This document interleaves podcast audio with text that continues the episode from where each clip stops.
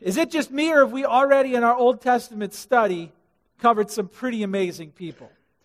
Like, if I had to pick my favorite, I'd have a really hard time. And if you're trying to pick your favorite, listen, wait, because we're going to spend four weeks with David now two before Easter and two after Easter. And if he isn't already in like your top three favorite Bible figures, he's going to be.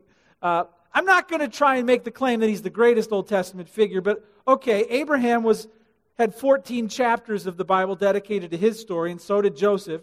Jacob had 11. Elijah had 10. David has 66 chapters of the Bible dedicated to his life. Now, you might be thinking, yeah, but Moses wrote the first five books of the Bible and, you know, got to see God face to face. And, all right, I'm impressed. He had the law named after him, right? The law of Moses. But, but the throne Jesus is going to sit on forever is the throne of, is the throne of, wow. David is an amazing figure. I'm excited that we're going to spend four weeks with him. We're going to begin in the beginning when he was just a lowly little shepherd boy. We're going to talk today about how David was a man after God's own heart. What does that mean? We find in the Bible that God is looking at something in you, He's looking at your heart. He's concerned what He finds there. We went to the Field Museum recently because our kids love Sue. Uh, I love the other exhibits. You know, I love Sue too. But as we walked around the ancient Egypt exhibit, I read something that was fascinating. Do you know that the ancient Egyptians, when they were preparing a body for the afterlife, they would, they would prepare the body uh, to go into the next world by leaving things in, um, like the casket uh, with it, or the tomb. But as they got the body ready, they'd actually remove most of the stuff from within the body and embalm it, but they would leave the heart. And I thought, why would they leave the heart? It's because they believed that as soon as you died, you were judged by the gods. And the way you were judged was this they actually took your heart and they put it on a scale and they weighed it. And, and the judgment was if, if your heart was light, it meant that you spent your entire life doing good and not evil. And you got to go into uh, paradise with the gods. But if your heart was heavy, they believed that it meant that you spent your life doing evil. The heavier your heart was, the more evil your life was. And, and if your heart was heavy, you instantly got swallowed up by a nasty God, and you were subject to the second death and torment forever. Isn't that interesting? And what was the scale, the weight of judgment? Your heart had to weigh less than a feather. So there was a feather on one side and your heart on the other, and if your heart was lighter than the feather, you got to go on to paradise. Now, we don't believe, uh, like they do, that your heart is literally weighed after this life. But we do believe that God will bring every one of us into judgment, and He will bring forth this, what's been disclosed, what's been hidden in our heart, He will disclose it. But today we also see He doesn't wait until the end. Your whole life He's looking into your heart, and He's judging what He sees. There are things He wants to see, and there are things that He doesn't want to see. David was a man after God's own heart. The question for the morning is this When God searches your heart, will He find you following His heart? When God searches your heart, will he find you following his heart? Our role model, David, will lead us to find out how we can follow after God's own heart. But let's pray first, then we'll get into the word together. Lord, thank you for David, for his life, for his story. Thank you that we have his story written from the very beginning, Lord, so that we can know how you raised up this man of faith. Father, we pray that through his life, you would show us exactly what it means to follow after you. And help us, Lord, to discern what that means on a moment by moment basis. We pray this in Jesus' name. Amen. Okay, open your Bibles up to 1 Samuel 16. 1 Samuel 16. We're leaving the judges behind. Samson last week. If you missed that one, get online and catch it. Uh, but the government has changed now in Israel as they now have a king. They clamored for a king, even though God was their king, and so God gave them a king. Their king wasn't doing so great. Let's meet the cast that we find in 1 Samuel 16. You can jot these names down in your bulletin, first Samuel. Uh, Samuel was the prophet. Write that down. Samuel was the prophet. There were prophets before him, but the office or like the branch of government called the prophet, was just forming. And uh, Samuel was the prophet. Saul was the king. Fill that in. He was the first king of Israel. God picked him to be king. He got off to an okay start, but now he's not doing so well. So Samuel was the prophet, Saul was the king. Uh, prophet, priest, and king were the three branches of government in Israel. Uh, David here was the, was the nobody. David was the nobody. At least at the beginning of the story. And between Samuel and Saul and David, we're going to learn about faith. 1 Samuel 16, verse 1 says this The Lord said to Samuel, How long will you grieve over Saul, since I have rejected him from being king over Israel? Fill your horn with oil and go. I will send you to Jesse the Bethlehemite, for I have provided for myself a king among his sons. And Samuel said, How can I go? If Saul hears it, he will kill me. Samuel's like, Let me get this straight. There is a king. You want me to anoint another king? But what's the king going to think when I anoint another king? He'll kill me. The Lord said, Take a heifer with you and say, I have come to sacrifice to the Lord. Invite Jesse to the sacrifice, and I will show you what you shall do. You shall anoint for me him whom I declare to you. Samuel did what the Lord commanded and came to Bethlehem. The elders of the city came to meet him trembling and said, Do you come peaceably? He said, Peaceably I have come to sacrifice to the Lord. Consecrate yourselves and come with me to the sacrifice. He consecrated Jesse and his sons and invited them to the sacrifice. God was angry with Saul. God had rejected Saul, and he already told him about it. 1 Samuel 13 14 says this But now your kingdom, Saul, shall not continue. The Lord has sought out a man after his own heart. The Lord has commanded him to be prince over his people because you have not kept what the Lord commanded you. Uh, two things Saul pretty much did wrong. First, he offered a sacrifice like a priest, even though he was a king. He wasn't supposed to do that. He transgressed the boundaries of his authority. Second, after a great battle, God said, Don't leave anything. Don't leave any spoil. Don't leave anything alive. And, and Saul was talked into by his people. He was talked into letting the people take the best of the spoil for themselves. And then when confronted, he barely apologized, barely repentant two major mistakes, and he did other foolish things. God said, I've rejected him as king. Samuel was now grieving the fact that the first king whom he anointed had failed. And now God said, Why are you grieving? Get up and go. I've already made the next king known. And so, the first thing we learn about faith, you can jot this down, is this I must first know what doesn't impress God. That's the first thing we're going to see. I must first know what doesn't impress God. And let's read at verse 6 to find out what Samuel is taught. It says in verse 6 when they came, so they're all at like this sacrifice here Jesse and his, his sons and the elders of the town, Bethlehem. When they came, he looked on Eliab and thought, Surely the Lord's anointed is before him. So imagine this Samuel walks into the room and there's seven sons, and the first one he sees is the oldest. And based on what he sees, he's like, This is the king? God, you sure know how to pick him. Wow! I think playing the part of Eliab in my mind is uh, young Arnold Schwarzenegger. I picture Samuel walking in, and I picture him thinking, who's God going to replace Saul with? Saul is good looking, he's tall, he's, you know, and he walks in and he sees that. And Samuel's like, yeah, the Philistines aren't going to know what hit them.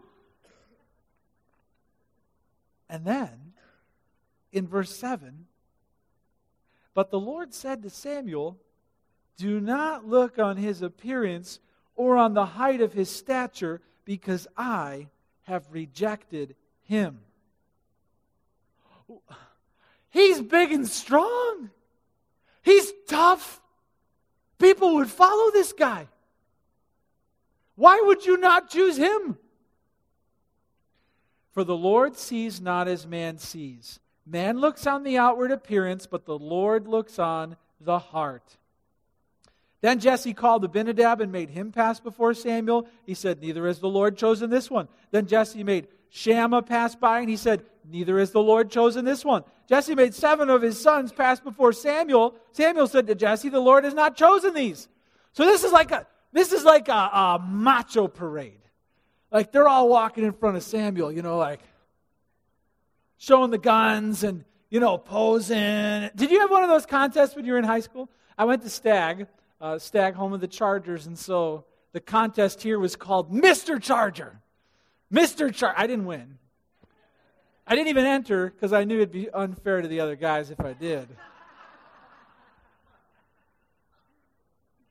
Judging all of you based on how you just reacted to that statement. Mr. Charger!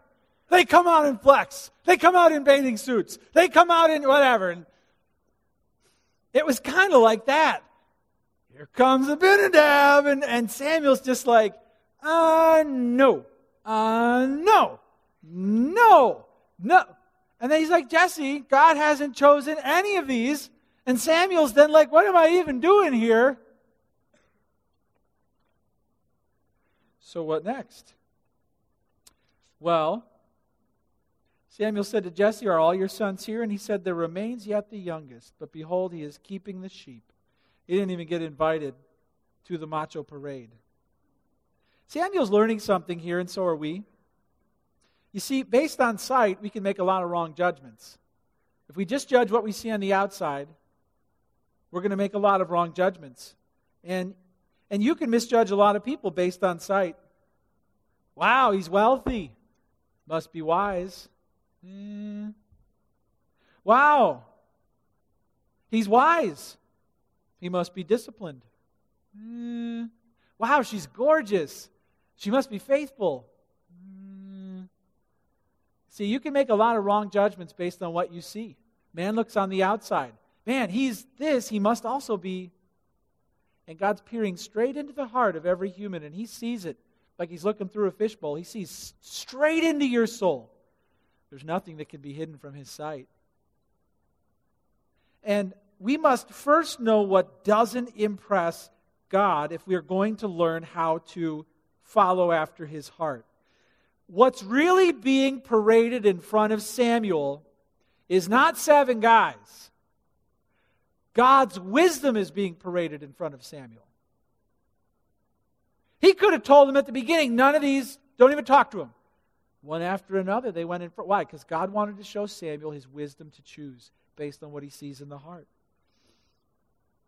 And in Jeremiah 9:23 to 24, we find out a lot about what doesn't impress God. We'll put it up on the screen. Hey, let's say this together. Lift up your voices and say it. Here we go.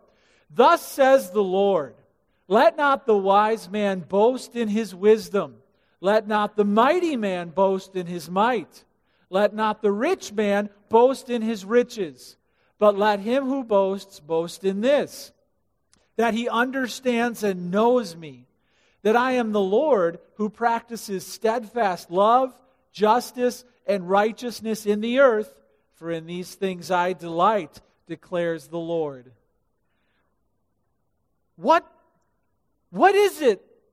What is it that impresses God? This is huge. Here's a summary of that verse the most impressive part of a person is how impressive God is to them.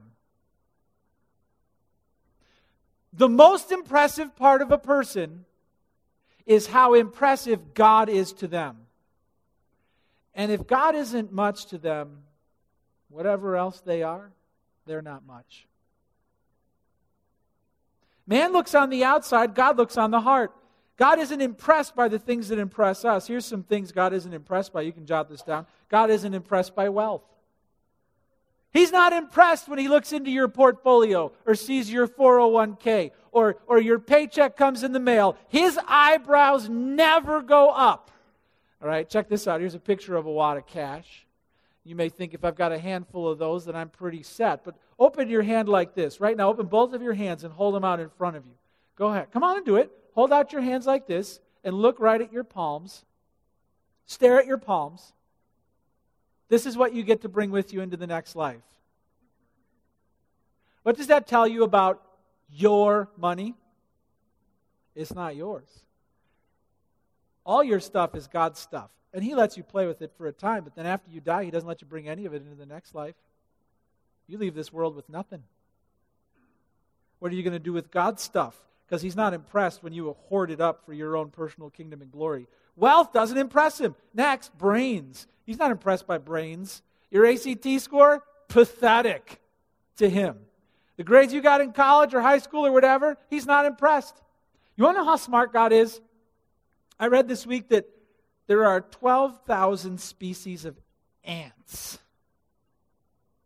You want, to, you want to take a test? Get out a legal pad and start coming up creating different species of ants. Come up with as many as you can. Get creative.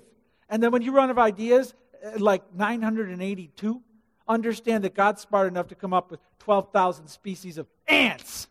And then be humble because he's, he's never going to be impressed by how smart you are. You think you can win on Jeopardy? God's not impressed. Your brains do not impress him. Next, looks. God is not impressed by your wealth, your brains, or your looks. He never looks down and he's like, wow, there's a good looking guy. Angels, come check this guy out. Isn't he good looking? He's really good looking. I'm pretty impressed by it. Here's a picture of a good looking guy. All right? That's Fabio. He's from our generation. Maybe you don't know who Fabio is. Fabio had the looks. He apparently didn't have the smarts because he didn't know the difference between real and fake butter. he had the looks, he didn't have the brains. God's not impressed by wealth, by brains, by looks. He's not impressed by muscles. Write that down. Muscles. Physical strength. You know what I can bench? Yeah, put a planet on the end of each bar and maybe got a look. Think God thinks you're strong? The, the, we learned last week about the world bench press record, right? Thousand pounds a guy can lift. The guy's like 300 something pounds. Wow, so you can bench three of you. Is God impressed by that? You can pick up three of you? Uh huh. Yeah, pick up a mountain and throw it into the sea, and then maybe I'll look at you. God's not impressed by your muscles, by your looks, by your brains, by your wealth. God's not impressed by your titles by your titles. Oh, you don't know who I, I I've got three degrees. Well, la di da. You got letters after your name? God doesn't care. Doesn't make you anything more to Him. He's not your smarts or your position or who you are. CEO, CFO. Titles. You know, one of the highest titles in the land, you, you, even if you were to, to get one of the highest titles in the land, you know, it makes you nothing more to God. He's not a respecter of persons. He thinks no more highly of you than he did before you became that. God's not impressed by wealth, by brains, by looks, by muscles, by titles. God's not impressed by religion. Jot that down religion. We have to cover this one because Saul thought by making a, a sacrifice that he was making God happy. But what God said to him was, Do I need your sacrifices? To obey is better than sacrifice. Okay, meaning the rituals, the sacrifices, the costumes without the obedience is nothing to me. Here's a picture, probably a familiar picture by now. It's an ex pope. Is there any one more central figure of, of the leading religious figure in the world? And, you know, there's nothing biblically wrong with costumes or gold artifacts or rituals. They did a lot of that in the Old Testament, right? But if you've got that, and you don't obey everything the Lord Jesus commanded you, religion means nothing. Religion adds nothing to you. And God's not impressed by it. He's not impressed one bit. God's not impressed by your wealth, your brains, your looks, your muscles, your titles, your religion. Well, then what is it? What is He looking for? When God searches your heart, will he find you following his. It's as simple as that. When God searches your heart, will he find you following his heart? It's as simple as that. And there is no substitute. And any one of these things that we just said, they're not wrong in and of themselves, but if these are the things that your heart is following instead of God, then that's called idolatry. I must first know what doesn't impress God. Check this out. This is a picture of a compass. And uh, if you've seen the movie, uh, how many of you have seen the movie Pirates of the Caribbean? Uh, okay, now in that movie, Captain Jack Sparrow had a compass, right? But it was broken, or at least people thought it was broken because it didn't point north. It pointed to the thing that he wanted most in the moment. It could point to anything from, you know, to rum or to women or to a treasure or whatever, but it, it showed him where the thing he wanted most was located so he could follow it. Now imagine if God reached down from heaven and handed you a special compass. And when you looked at this compass, imagine if it pointed to what God wanted most in the moment. Can you imagine that? What does God want me to do right now? What does God want me to say right now? Where does He want me to go right now? That's called godliness. It's your heart following the will of the Lord just as a needle should point north. And if you look at the compass, God's compass that shows His heart, and if you say, wow, God wants me to go this way financially, terms of my career, in this relationship, in how I resolve this conflict, He wants me to go this way. If you go that way, you're following His heart. But if God's wisdom and heart points you this way and you decide instead to turn this way, you're no longer following his heart. And when God searches your heart, will he find you following his? I must first know what doesn't impress God. Second, you can jot this down I must faithfully follow after God's heart. I must faithfully follow after God's heart. Let's meet David now, reading on. Reading on after Samuel gets a lesson in what God isn't impressed by. In verse 11, there remains yet the youngest, but behold, he's keeping the sheep. Samuel said to Jesse, Send and get him, for we will not sit down till he comes here. He sent and brought him in. Now, he didn't even get invited to the macho party, right? Because he was the caboose kid. How many of you are the caboose kid in your family? Youngest child. Raise up your hand if you're the youngest child in your family. Yeah, it's tough to be the youngest, right? Like you've never worn an article of clothing that was bought for you. It's always hand me downs. Always. Have you been forgotten places by your parents? Left behind? Walked away from? Uh huh. Caboose kid. You're like a caboose kid. David was the caboose. He didn't even get to come to the macho party. He didn't even get to walk in front of Samuel. They thought he had no chance at whatever it was Samuel was there for. Get back with the sheep. You can't come. But then something surprising happened. Now, he was ruddy and had beautiful eyes and was handsome. Ruddy, maybe he was a redhead. Maybe uh, he, had, he had reddened skin because he was out in the, in the sun. We don't know. He had beautiful eyes and he was handsome. The Lord said, Arise and anoint him, for this is he. Then Samuel took the horn of oil and anointed him in the midst of his brothers. The Spirit of the Lord rushed upon David from that day forward, and Samuel rose up and went to Ramah. This, this anointing oil shows that in the branches of government, the prophet had the power to anoint a new king.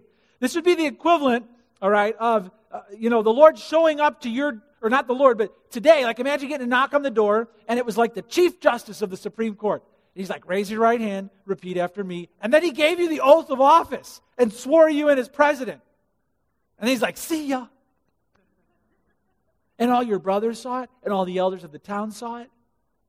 And as this oil was running down David's face, keep in mind, he's 10, 12 years old. We learned something about God. All the brothers learned something about God. Why did he not choose me? What's with the youngest brother getting picked? Man looks on the outside. God looks on the heart.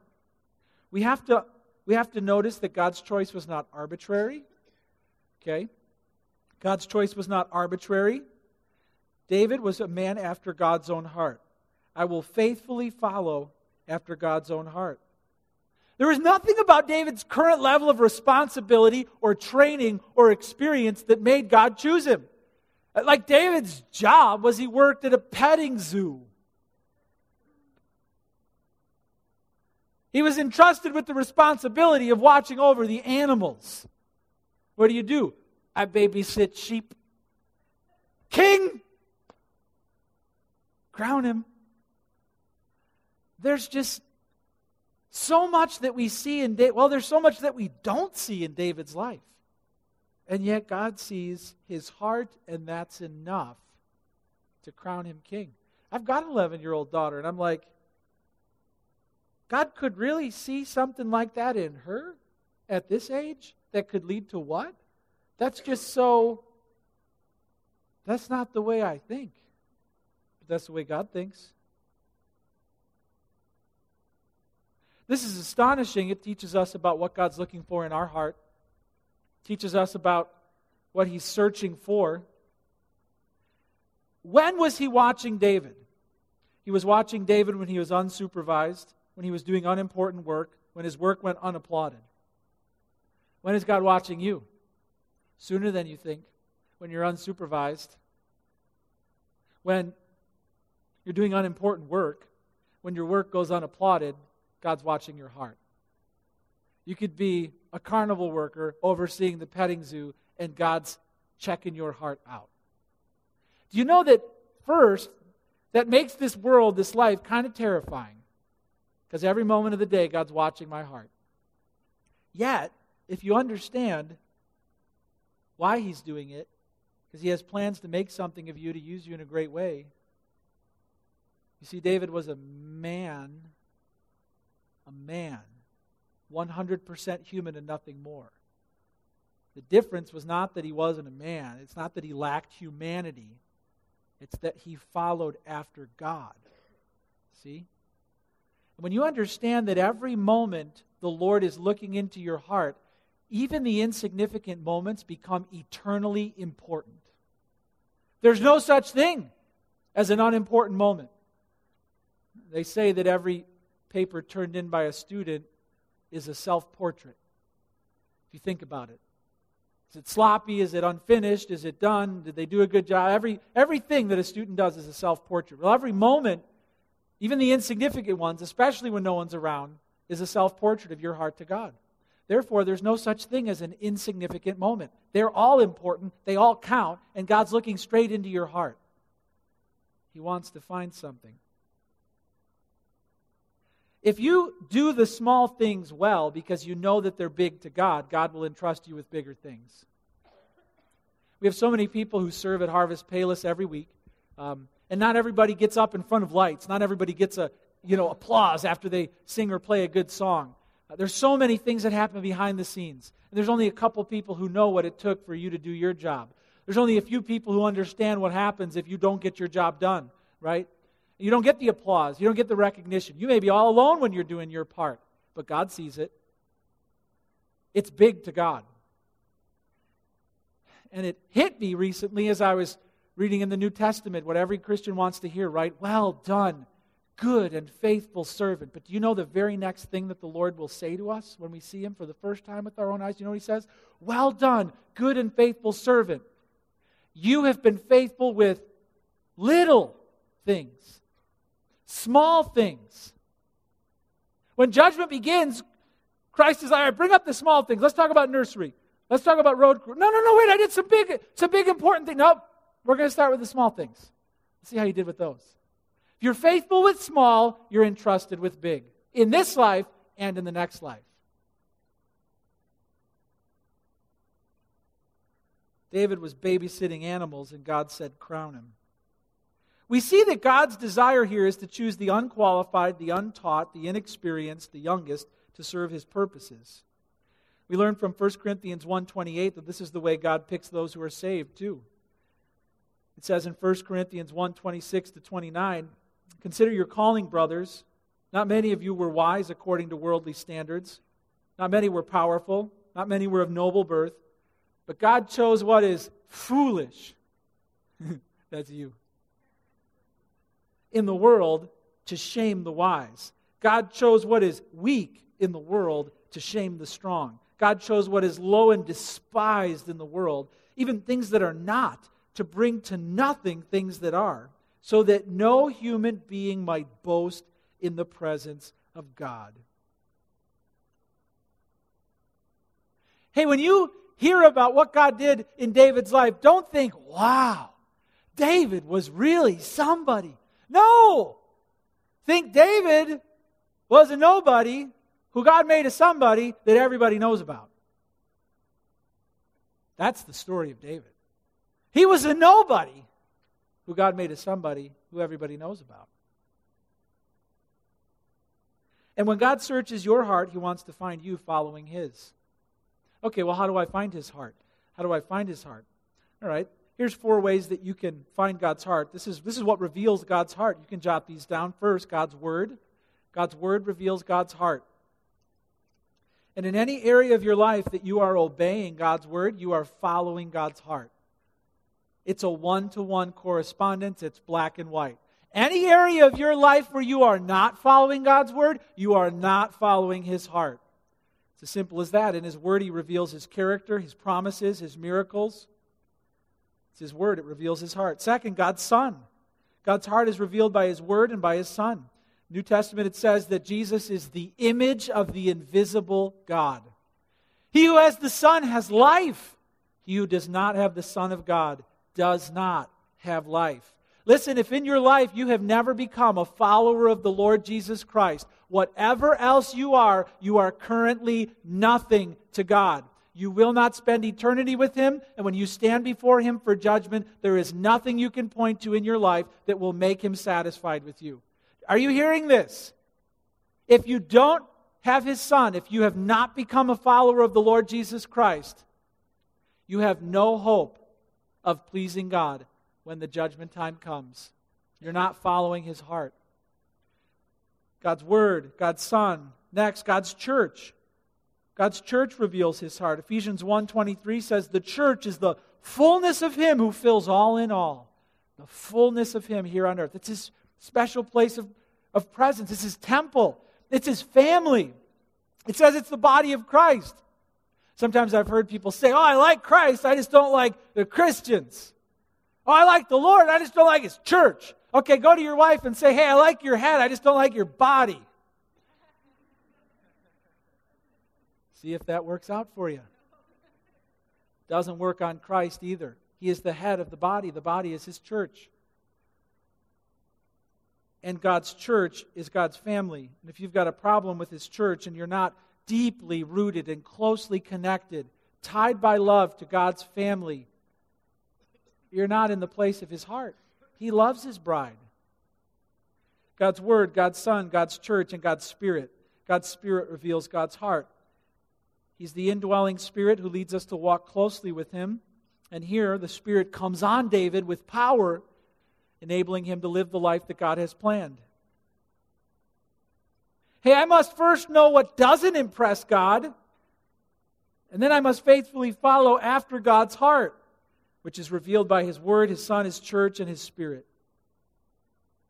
Well, David, after he gets anointed king, his dad, Samuel's gone. Then his dad's like, all right, back to work. He goes back out with the sheep. His life does not change right away. He goes out there, and it's just him and the sheep, and he's like, Sheep, guess what? I'm going to be king. The sheep are like, Meh.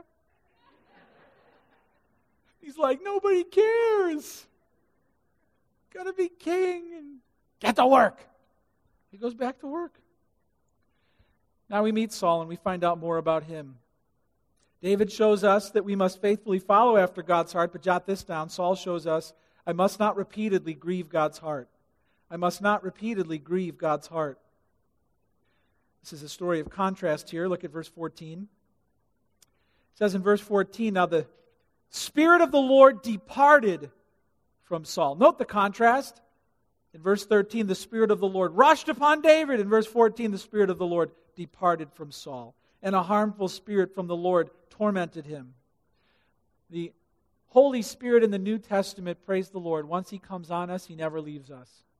You can't do anything to drive God's Spirit away. You are sealed with Him until the day of redemption. Now, you, there are people in the Bible who drove God to a point where God said, That's it, you're coming to heaven now.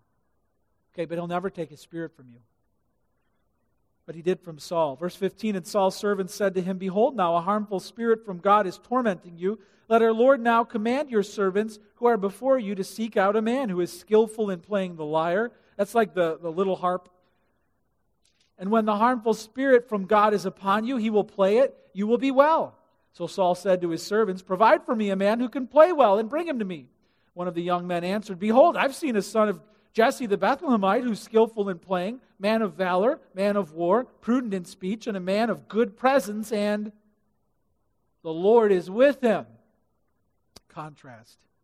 Therefore, Saul sent messengers to Jesse and said, Send me David, your son, who is with the sheep. He's where? He's with the sheep. And Jesse took a donkey laden with bread and a skin of wine and a young goat, sent them by David his son to Saul. David came to Saul and entered his service. And Saul loved him greatly, became his armor bearer. Saul sent to Jesse, saying, Let David remain in my service, for he was found, he's found favor in my sight. Whenever the harmful spirit from God was upon Saul, David took the lyre and played it with his hand. So Saul was refreshed and was well, and the harmful spirit departed from him. This is David's first grown up job. Did you have a first grown up job? Like, I mean, I mowed lawns, but I mean after that. My first grown up job was I was a fry cook at McDonald's.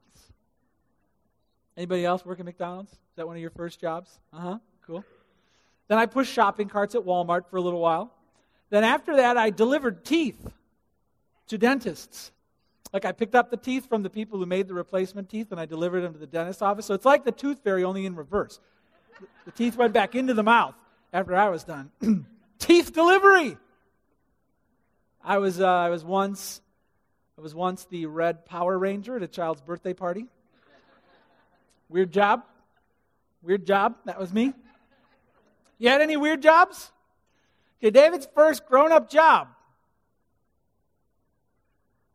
If you asked him, he would say this Well, yeah, my boss recently has uh, suffered from demon possession intermittently, off and on. So when he's having his worst days, I go in and I play the guitar for him to pick up his spirits. Maybe you feel like your boss is demon possessed. David's boss was demon possessed. This was his first job. And notice the wisdom of God because God had already told Saul, I've picked out the next king, and he's better than you. He said this to Saul and he hides David in plain sight. Where, where's this guy? Oh, he's just a boy. He works, he's a shepherd, plays the guitar, the mini harp pretty well. Bring him in. And Saul loved him. What wisdom God has to tuck away the next king right in the service of the current king. No danger yet. Saul shows us that we must not repeatedly grieve God's heart. What we see here is David is a man who is now chosen by God, indwelled by God, strengthened by God, and led by God. But what we see in Saul is a man who was rejected by God, had been indwelled by God, is no longer strengthened by God, but instead is suffering because of God and is no longer following God. There's a contrast, but listen, we have to also notice what they have in common. Both of these were men, 100% human. Assembled like any other human, came with the stock parts any other human comes with. Both were chosen by God. God spoke their name. Saul's the first king. Both had an opportunity for their name to be eternally known. God said to Saul, If you had obeyed, I would have made your name great through the ages. But you, you blew it. Wow. What was different about them isn't that one was a man and one was something other than a man. It's that one was a man following after God's heart and one was not. Saul is actually a pretty complex character, hard to get to know, but he's interesting. It says that God chose him because Saul didn't think much of himself. He really saw himself as the least of the least, which was a good starting point. The problem is he began to then dread that others wouldn't think much of him either. And this was his fatal weakness because he feared what others thought of him after God made him a king. God made him a king, and he feared what others thought of him. It was his great weakness. And so and so he decided that the thoughts of others were more important than the thoughts of God. When God searched Saul's heart, he found Saul fearfully following the hearts of people and not the heart of God. And God rejected him. What happens can happen to us. You can jot this down. God's patience will run out. God's patience will run out. If we repeatedly grieve God's heart, his patience will run out. You see, if we keep storing up evil and sin in our lives, thinking no one will know or God must be okay with it because he hasn't done anything yet, we're lying to ourselves. The truth is, God's patience will run out. Second, God's judgment will fall. God's judgment will fall. It's only a matter of time before God pours out suffering and pain. Choose to sin, choose to suffer. It will be true of every Christian in the room. God's judgment will fall. But we also see in David's life that God will respond to your godly choices. He makes distinction between those who will obey his voice and those who won't. And obedience brings blessing, and disobedience brings judgment and suffering every time. It's encouraging us. When you feel like it, why am I still doing this? None of my friends are doing this, and it's costing me so much, and the way of the righteous is hard, and they're fine. They're, they're getting where they need to be, and here it's hard for me. What am I still putting up with this for? What am I still obeying that she's not obeying? Why am I obeying? And then you understand that God's looking into your heart. It matters to Him. And in this life and in the next, your obedience will bring blessing. Don't throw away your confidence. Understand that God may be patient with the wicked, but He will sweep them away like grass like grass. They'll fade, they'll wither. 1 Corinthians 4 5, we'll put this up on the screen, talks about the judgment day and what happens when that comes. This is talking about believers, by the way. Let's read this together. Lift your voices up. Therefore, do not pronounce judgment before the time, before the Lord comes, who will bring to light the things now hidden in darkness and will disclose the purposes of the heart then each one will receive his commendation from God. Your heart will be laid bare. The day will disclose it. It will be revealed by fire. Fire will test what sort of work each one has done. And those who have been faithful with few will be entrusted with more. Those who have been obedient will be honored and exalted. But some, sadly, will pass through into the next life, and they will resemble somebody who just ran out of a house that was burning down. They will have very little to show for this life because they weren't faithful and obedient to the Lord. We're going to put one final verse up there, and I want you to look at it Psalm 139, 23 to 24. When God searches your heart, will he find you following his? Will he find you following his? I want you to read this verse to yourself and then have a moment of private prayer between you and the Lord. Here's what I want you to do. If there are any areas in your life where you're obeying and you know it, but it's getting hard, it's getting hard. You're losing heart. You feel like giving up. I want you to go to the Lord and ask for His strength so that you can press on with a newfound confidence because God sees it and He'll reward it. But listen, if there's areas in your heart where you know you're disobeying, God sees it. His patience will run out. But this is your chance. He's spoken this word to you through me so that you can respond. Repent of any known sin and ask the Lord to come into your life and redirect your heart in any known area of sin, and the Lord will bless you. Go ahead right now, read this verse to yourself, and then go before the Lord in prayer.